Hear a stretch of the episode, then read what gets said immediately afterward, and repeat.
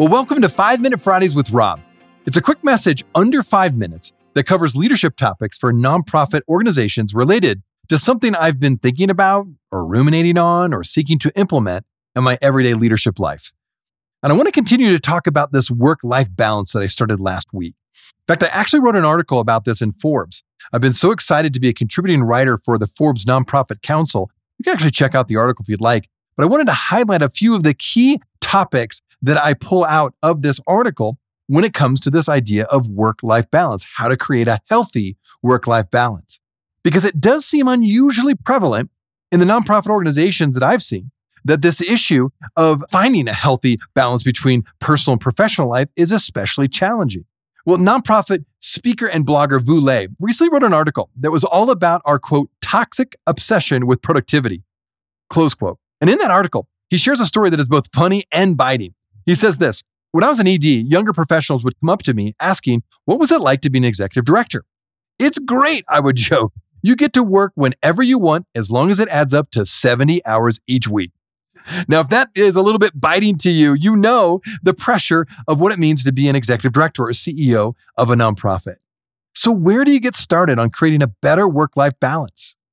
I just want to share a few clear steps and ideas of how you can move forward personally and with your organization in order to pursue a healthier work life balance. Now, again, last week, if you heard that, I talked about setting the pace, particularly for those who are executive directors and CEOs of their organization, or if you serve in a management role for a nonprofit organization. That's the first step, honestly, is set the pace. You set the pace for your organization so that it starts there of how do you live this out in your own life, your own schedule. In fact, last year, I had a staff member on my team express to me his sheer excitement about and deep gratefulness for a recent day when a few of us spent an hour skiing some fresh powder before starting the workday. He mentioned to me that this was the first job he's ever had that not only said it valued a work life balance, but actually meant it. But he also said this by giving him the freedom to spend an hour skiing, I had communicated to him that I trusted him, believing that he would still get his work done that day. This made him feel not only valued, but trusted. Now, again, I realize I live in a ski town and that's very unique. And right. And skiing for an hour with my staff is easy, but it may be really difficult for you because you don't live in a ski town. The point is not living in a ski town. The point is the principle is finding space in your organization's culture where you really live out the value you say you believe by creating creative outlets for your staff to be both valued and trusted. It's so important that your staff feels both valued and trusted.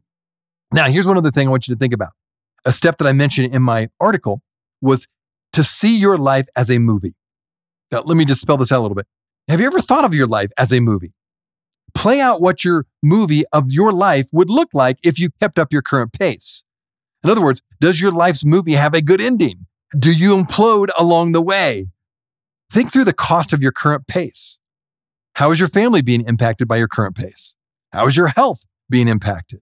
Your future goals, your kids, your staff.